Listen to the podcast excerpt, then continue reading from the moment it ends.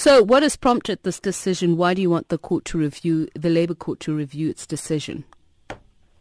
Well, what had happened, ma'am, yesterday, we believe that uh, the court was misled by the employer in terms of the paperwork that was uh, uh, uh um, uh, submitted to the court. Uh, first of all, I have to say that the, the, the, the, the paperwork that we have, in other words, the certificate to strike, was not seen by the judge yesterday or other information that would have been necessary for the judge to make a decision was not seen yesterday. So it was on this base, on those bases that we feel that uh, you know maybe we should review this uh, decision by the court. Mm. So what are you saying that you had uh, a, you had managed to secure a right to strike? Absolutely. So have you filed your papers in, in the Labour Court as yet? Sorry, ma'am, say it again. Have you filed your papers in the Labour Court? No, no, the, the papers um, for, for, for, for, for, the review are going to be filed uh, tomorrow. Okay. Uh, and uh, so what are you asking for exactly? Continuance of the strike action or the other conditions that you've attached to the application?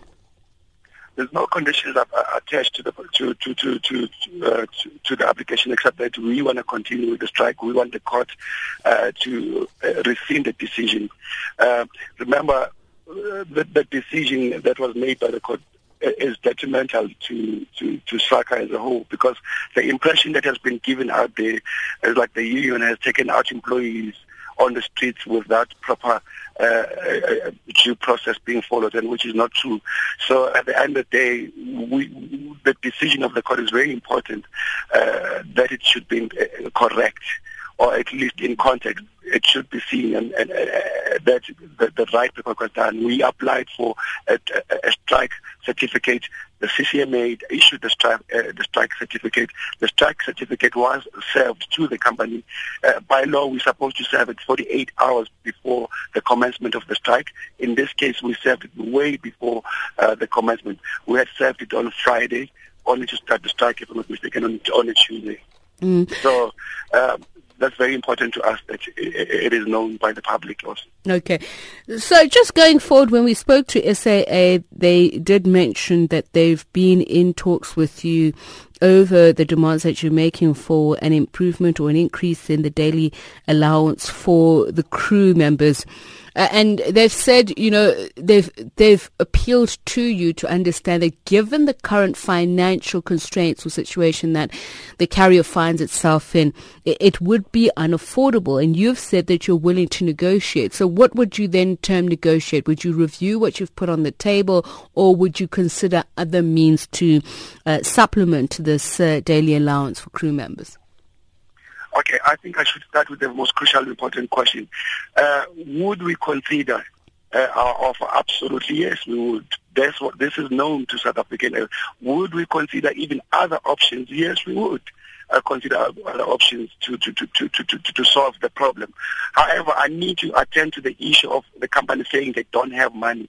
We've been raising this very big, important issue. You can't come to us and tell us that you do not have money when you are paying 60 million bucks for a company, for, for an overseas company that you've just employed to come and do some work for six months, and you, you come and tell the employees that you don't have money.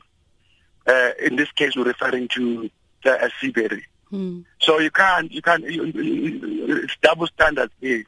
So what we're saying is that take care of your own first. Take care of the, special, the, the important needs within the company before splashing out money on projects that we don't know.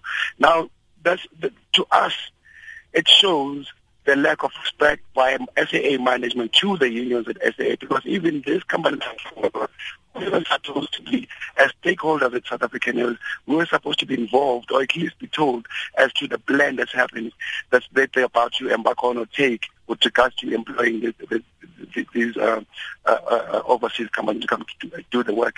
Now, South, we're proud of South Africa as a country. We love our country. We love our airline. We believe that there's professionals within this, com- this country that can do a similar job and impart some of the knowledge to our managers at South African Airways if that needs be.